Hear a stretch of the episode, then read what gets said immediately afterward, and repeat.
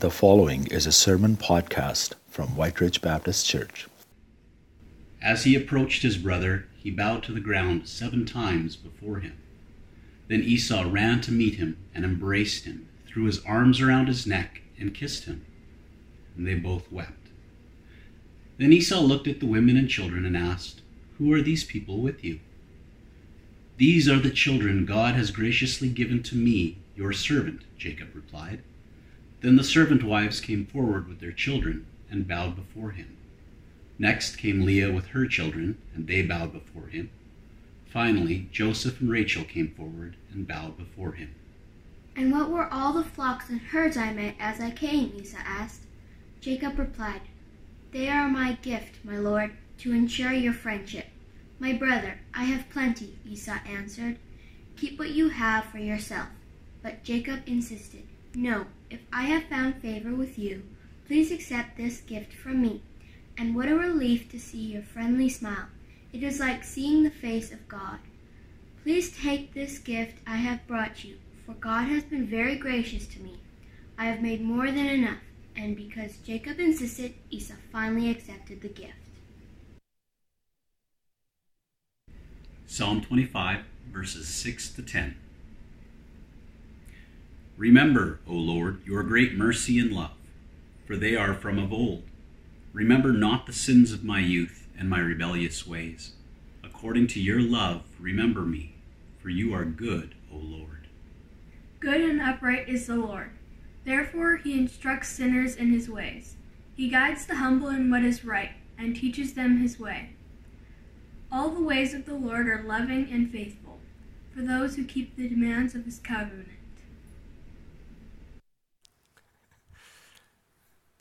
Amen. Amen. That was Wes, Izzy, and Maddie Cron, and we're thankful for them to read the scripture this morning. Well, this morning in the sermon that we're going to be considering, I'm going to say that uh, I think we would divide the listeners into four groups, and uh, just kind of like the way Jesus does in the parable of the soils. Uh, perhaps some listeners this morning to the sermon I'm about to share will feel a little bit agitated. You will feel stirred up, like the sediment at the bottom of your heart. It's going to maybe uh, cause something at the back of your memory or at the bottom of your heart to be stirred up, and you're not going to want it stirred up, and so you might not like this sermon. Some of you, you listening today will like it, but you'll like it for all the wrong reasons, because you're going to say, "Oh, I wish so-and-so was hearing this sermon." A third group of people might be here today or listening, and that is that um, you'll neither like it nor dislike it. You'll just consider that this sermon really isn't that relevant to where you're at today, and so you'll be indifferent. And then the fourth group, I hope, will be some of us among here that will hear the message this morning and receive it and say, maybe God is putting his finger on something in my life, in my past, that I need to look at. So if you haven't gathered by now, this morning's message has to do with dealing with our past, and Jacob himself, who we've been studying for several weeks, is going to be our guide. You've all heard about the elephant in the room that's hard to ignore, right? And uh, have you heard about the elephant in your past, though? I saw a little funny uh, thing on Google Images. Uh, here's an elephant going through therapy, and he's saying, "Sometimes even if I stand in the middle of the room, no one acknowledges me." You know something? Our memories, our past can be a little bit like that elephant. We just don't want to look at it. There's some areas of our past maybe that we just don't want to go there. And so how do we, how do we look at it? Um, Someone identified that there are three kinds of baggage that we might carry forward in our lives. First one is sin. If you have unidentified or unresolved sin in your life, you can deny it, you can minimize it, you can try to ignore it, but uh, one way or another, you will not be free from it until you be, are honest with yourself, with God, and with someone else about it. Psalm twenty-five, seven, "Remember not the sins of my youth or my transgressions. According to your steadfast love, remember me for the sake of your goodness, O Lord." James five, sixteen says that uh, we are to confess our sins one to another so that we may be healed. healed of past, healed of what is the baggage we carry in. And often we're not finally rid of that nagging, nagging sin, that nagging mistake, until we actually bring it out and confess it to someone else. A second piece of baggage that we often carry forward with us in our lives is hurt. And that is things that were done against us, wounds that have not healed. And if someone has sinned against you, especially if someone that you love has sinned against you, you will be hurt, and uh, it will either, either leave open wounds that fester, or it will leave scars that have closed over. And in either case, something needs to be done. We cannot just go forward. Now, I'm not in for a moment. If you have faced abuse in your past, please do not hear me saying, just deal with it and move on. No, it's not that simple, is it? It will likely require some help. But I am telling you that if you bury it, you will not be rid of it. You will not move on from it, and you will not heal from it. And so, thirdly, the other kind of baggage that we carry forward are regrets. They plague us. They they haunt us, the, the regrets. We, we have, all of us in our lives, the if-onlys. If only this would have happened. If only I would have done this. The decisions you've made in the past that were bad. The missed opportunities. And the harassing guilt of having not done your best at something. And so they can debilitate you, especially if the enemy sneaks in and Satan starts to whisper in your ear and accuse you, and you lose your confidence going forward. You see, Satan loves to bring up your worst past so he can rob you of your best future. That's what he likes to do. And if you let him, you, you will fall into that trap. So that's baggage that we carry forward, the past, and how are we going to deal with it? Well, this morning, uh, the key is finding out someone who can help you unpack it, and especially that is God, and so we're going to take a look at that today. I love this statement: God can bring peace to your past, purpose to your present, and hope to your future. I, I trust that everybody listening today can believe that statement in their heart, that God can deal with whatever stuff I'm yet carrying of baggage from my past. There's a time to forget, and there is a time to remember. I think of Isaiah forty-three eighteen. It says, "Remember not the former things, nor consider the things of old. I'm doing a new thing," God says.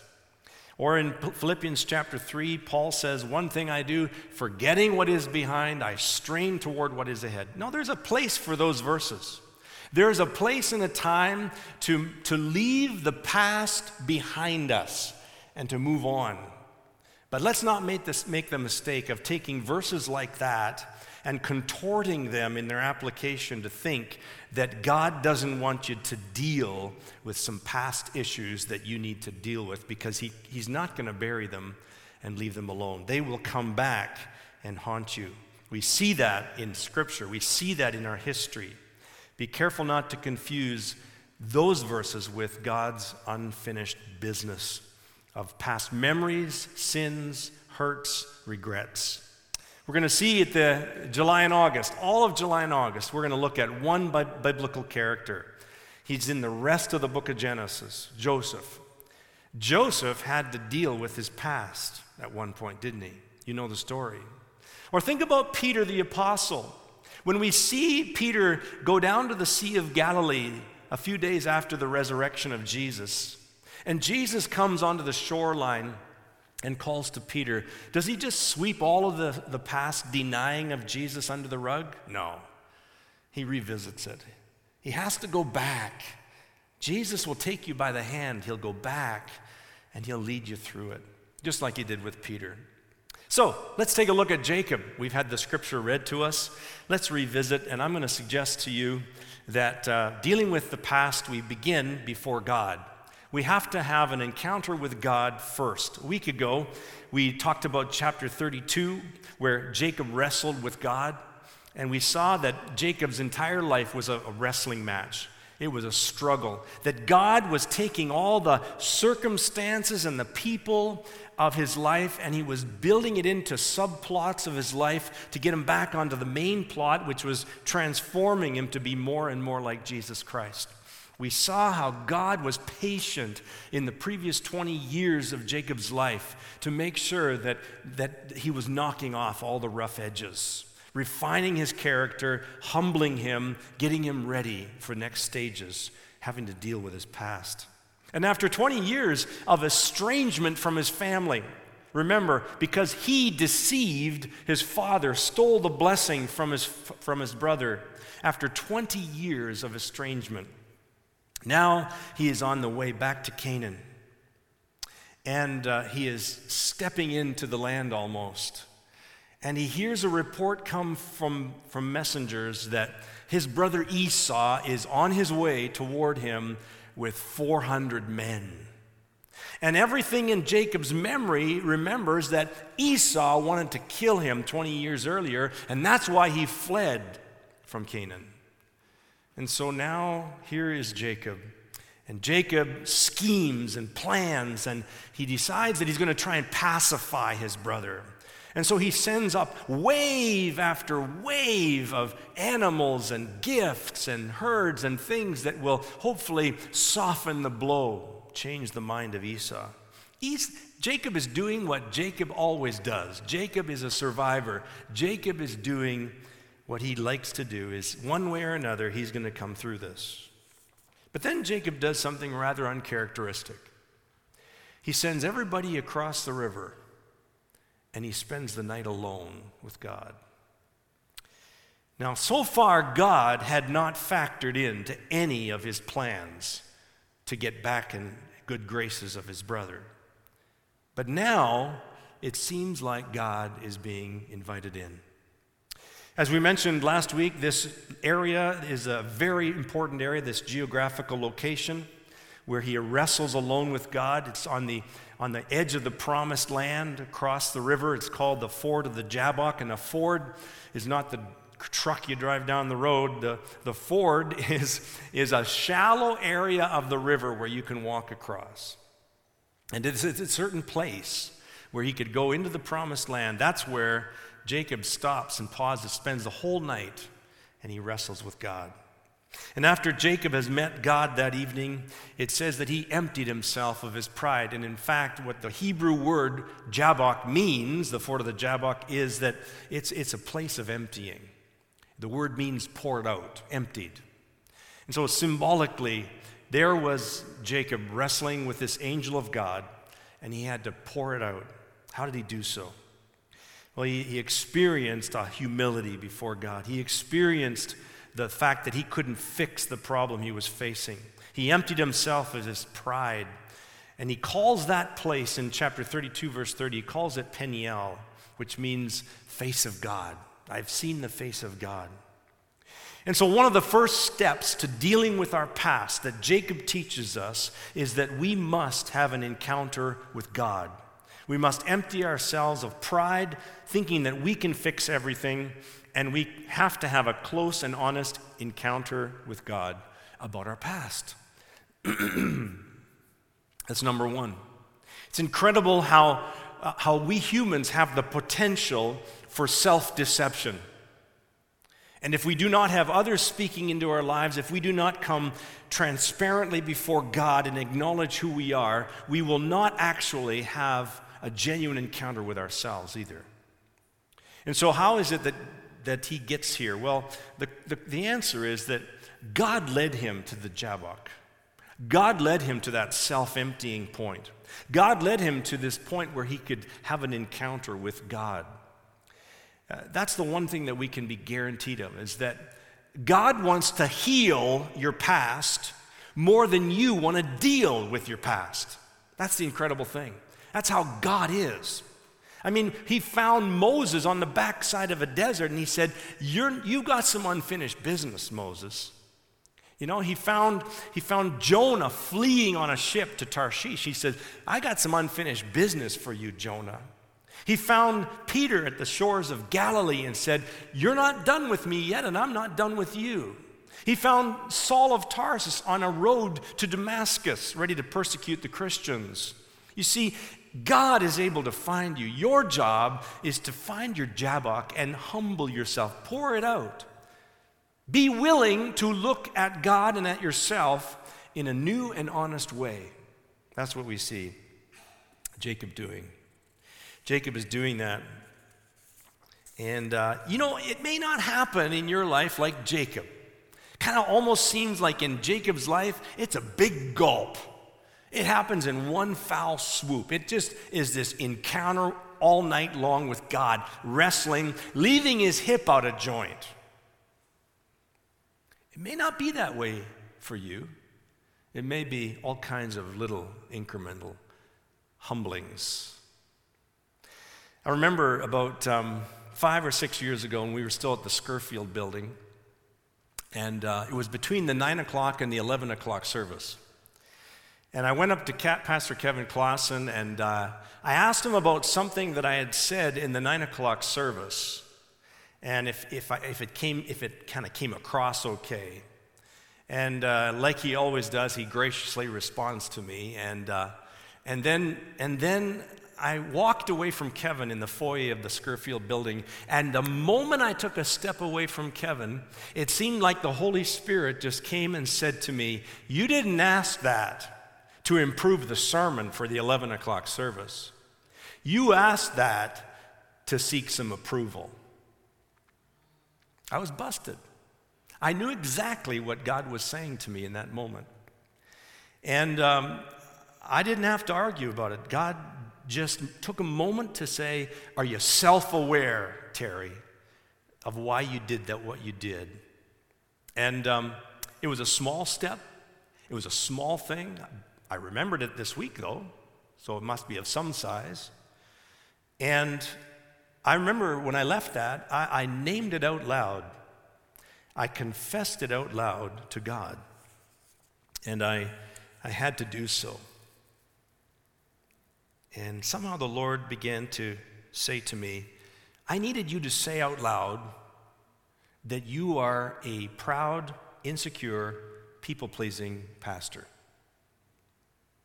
Just like when Jacob and God are wrestling, God did not ask Jacob his name to hear, I, I kind of forgot your name, Jacob. No, God asked Jacob to say his name because Jacob needed to say his name out loud. "I'm Jacob. I'm heel grabber. I'm deceiver. I'm manipulator. That's who I am." He had to have this honest encounter with God and, and a, an honest encounter with himself and say, "Yeah, that's who I am. I am that guy, but I don't want to stay that guy. I want to move on, God. Help me." And so there's this incredible self-awareness that is needed in each one of our lives where we, where we sort of have markers. And it might be, like I said, a little incident that I had five years ago in the foyer of Scurfield Church. It might be some relational encounter you've had. It might be a private experience, but there's going to be these little markers that God will give you at your Ford of the Jabbok where you get to see the face of God and where you get to see your own true self. And then you have a choice to make. Am I, am I going to recognize that that dark side that I don't want anybody else to see, that is me? Yeah, I'm deceiver. I'm Jacob. And then the wonderful thing is that God turns around and says, "Yeah, but you're going to be Israel from now on because you've wrestled with God. You're going to be Israel." And so have you had any kinds of moments like that recently where God has drawn back the curtain and said, "Hey, this is who you are"? Self-awareness, that's a good thing. And don't, don't buck it. Don't wrestle it out with anyone but God, and then come through that and say, "Lord, if I have you, I have enough. It's okay." Replace the words that you've defined yourself as with a new name. Maybe be honest with you. Are you a victim? Do you play the victim? Are you the orphan? Are you the person that's always on the outs? You can't, can't be in on the crowd? Do you always define yourself with these words: deceiver, manipulator, people pleaser? What's the, what's the tape that's going on? Well, change those words. God's going to give you a new name, but humble yourself and acknowledge if some of that's true. And then, of course, we need to move on in, in the scripture that we're looking at today, and that is that we need to deal with our past, not only with God and with ourselves, but with others. and especially significant others. We come to the chapter that we've read here, in chapter thirty-three, in verse one. After twenty years of estrangement, we read, Jacob lifted up his eyes and looked, and behold, Esau was coming with four hundred men. He divides his family up into the servants. He puts the servants and their children in one place, and behind them he puts Leah and her kids, and behind them they put Rachel and Joseph. And then after they're all lined up in a, in a marching form, he runs out up front, and he goes right up to Esau, toward Esau. He's expecting wrath. He's not sure if the four hundred men are going to break out into a slaughterhouse. And what we see in verse three, it says that he bows down seven times, respectfully, humbly, before his brother. And in verse four, one of the best verses, what does it say? It says, but Esau ran to meet him, embraced him, fell on his neck, kissed him, and they wept. What a wonderful text. What a wonderful scene. Is there anything more refreshing to a soul of uh, than, than this experience of having anticipated hatred, having carried guilt, having anticipated wrath? You are surprised by grace, by forgiveness, by love, and by peace. Nothing better for the soul than when your enemy becomes your brother or sister. Have you experienced that in an estranged relationship? Have you had the joy of that? What a what a joy. Paul says in Romans twelve eighteen, as far as it depends on you, live at peace with all people. You know, I've been a pastor long enough and in several places where I have had experiences of several times witnessing people who are unwilling to humble themselves. I have, I have talked to two parties in, in a kind of a conciliatory fashion where I'm trying to bring uh, family members together, where I'm trying to bring friends back together or members of a church back together. And you know, I'm sorry to say it, but so often the, the message I get is, well, I'll talk to them if they take the, the first step. Well, if you got two people doing that, it isn't going to happen. And it says, as far as it depends on you. Boy, Jesus' words in, in Matthew five. He says, if you're offering your gift at the altar, and there you remember that your brother has something against you. You don't have something against your brother. You remember that your brother has something against you. Leave your gift there. First go and be reconciled. That takes humility. That takes humility. Isn't it interesting that in this scripture that we're looking at today, that Jacob's plans and schemes and his whole way of figuring out how he's going to pacify his brother is not what does it in the end. He doesn't even want any of the gifts that Jacob is giving. It's not his plan that worked, it's his prayer that worked. It's his God that worked. It's God that had gone before Jacob and, and prepared the soil of the heart of Esau long before Jacob got there. Could it be that there's someone in your life and you're, you're scheming on how you're going to reconcile and figure this out, and you just need to humble yourself and trust God to go before you, and you're going to find a great surprise when you get there. God is going to already heal the relationship before you get there. But you need to start with the humbling of yourself. In verse eleven, we read that Jacob says, please accept my blessing. Key word. Please accept my blessing. He stole the blessing twenty years earlier. Now he's saying, I want you to have the blessing, okay? This is reconciliation in its truest sense. If you've wronged somebody, you try to make it right. And so, please accept my blessing that is brought to you because God has dealt graciously with me and because I have enough, and he urged him, and he took it finally. Significance of this is huge because it was truly owning his past mistake. How does the whole thing end? Well, unfortunately, we see a little bit of work to be done in Jacob. Even at the moment of chapter thirty-three, we see in verse twelve that Esau offers to travel with Jacob, and Jacob makes all kinds of excuses. Well, the children are so young, and the animals can't keep up. And so then, then he says, okay, well, that's fine. I'll leave some of my men, and we'll go slow with you. That's what he says in the next verse. And uh, verse fifteen, and Jacob again, he refuses. And so in verse seventeen, it says that, that um, even though he had agreed to meet Esau in Seir, Jacob goes to Succoth. So there's something still not completely reconciled in the relationship. And there's been some kind of a level of trust regained, but not completely. Sometimes relationships restore that way, incrementally. It'll be a process for Jacob and Esau. The next time, by the way, that we see them together is at their father's funeral. Isn't it interesting that estranged siblings often meet each other at funerals? Have you ever witnessed that? Isn't it sad that they wait till funerals to bring together? I've been to funerals. I've done funerals, folks, where we had to ask ushers to keep that family away from that family. And so God was doing a deeper work in Jacob. Obviously, he had done it in Esau as well. And the good news is that in chapter thirty-six and verse six, we see them actually living near each other. We see them actually becoming brothers again. They're never going to be the same people. This is this is the tribe of the Edomites and the tribe of the Israelites, but but they reconcile. Praise God.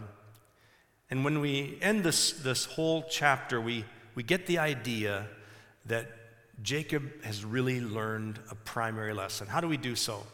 We learn it because he goes and he builds an altar. Now, he's done that a few times, but this time, guess what he names the altar?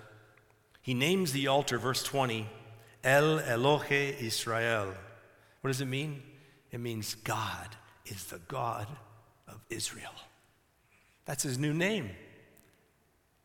He's, he's saying now, God, you're my God.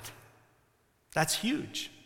That's the personal encounter with his God. That's the personal encounter with his own dark side. That's the personal encounter with the one that he estranged, his brother Esau. And now those three things come together, and he's able to say with a clean conscience and with a wonderful blessing on his life, he's saying, now God, you're my God.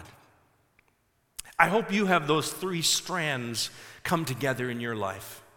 I hope you have those three strands of your relationship with God, your relationship with understanding your true self, and this relationship of understanding anybody that you've had a past wrong with to be restored.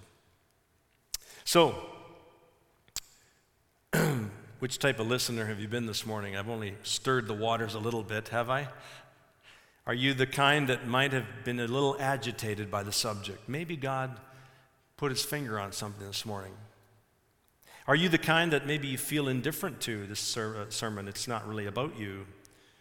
Are you the kind that's thinking this is for someone else? Boy, I'm gonna make, I'm gonna get them to listen to Terry this week. Or maybe God has put his finger on something.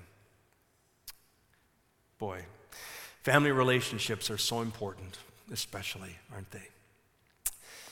I want to just conclude with a, a scripture from Ephesians chapter two, fourteen, where it says that Paul says that Jesus himself is our peace.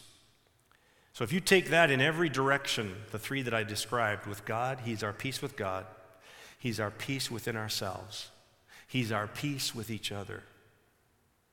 Paul says Jesus himself is our peace, and what has he done? He's, ba- he's made us both one by breaking down the dividing wall of hostility. That's what God does.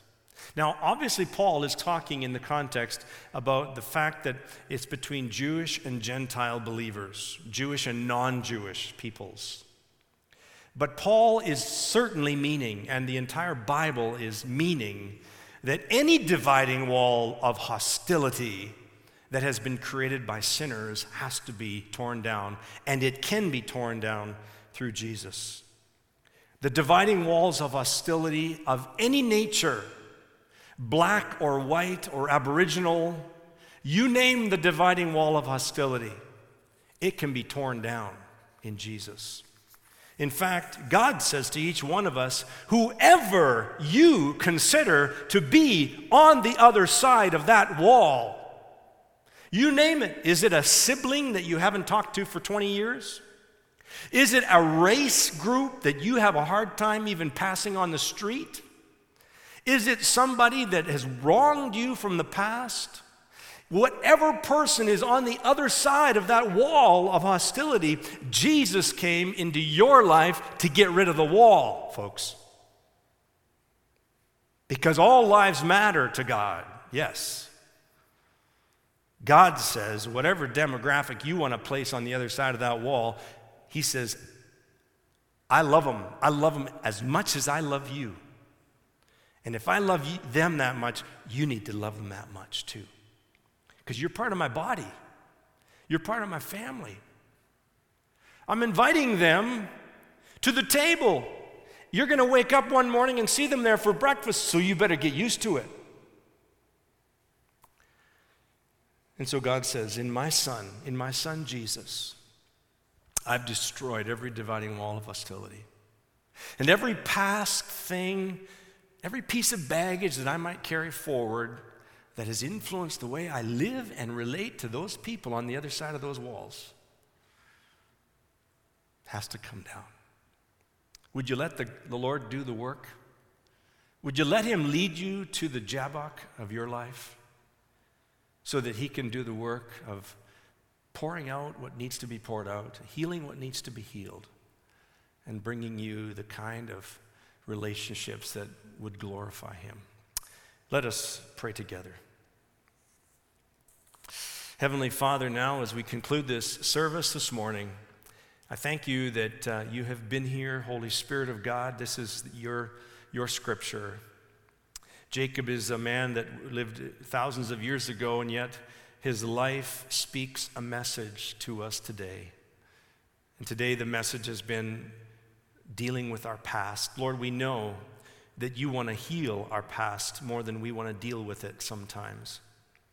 But I ask you now, Father, that you might open up the hearts and minds of people that are listening to, to just know, perhaps it's a small area, or perhaps it's a bigger area. But I ask you, Father, would you help at least small steps to be made today for us to humble ourselves and be willing to face whatever it is you have for us so that we can move forward with healing and with reconciliation. We pray all this for the glory of Jesus Christ and for the good of us, your people. In his name we pray, amen. God bless you all. Have a great day.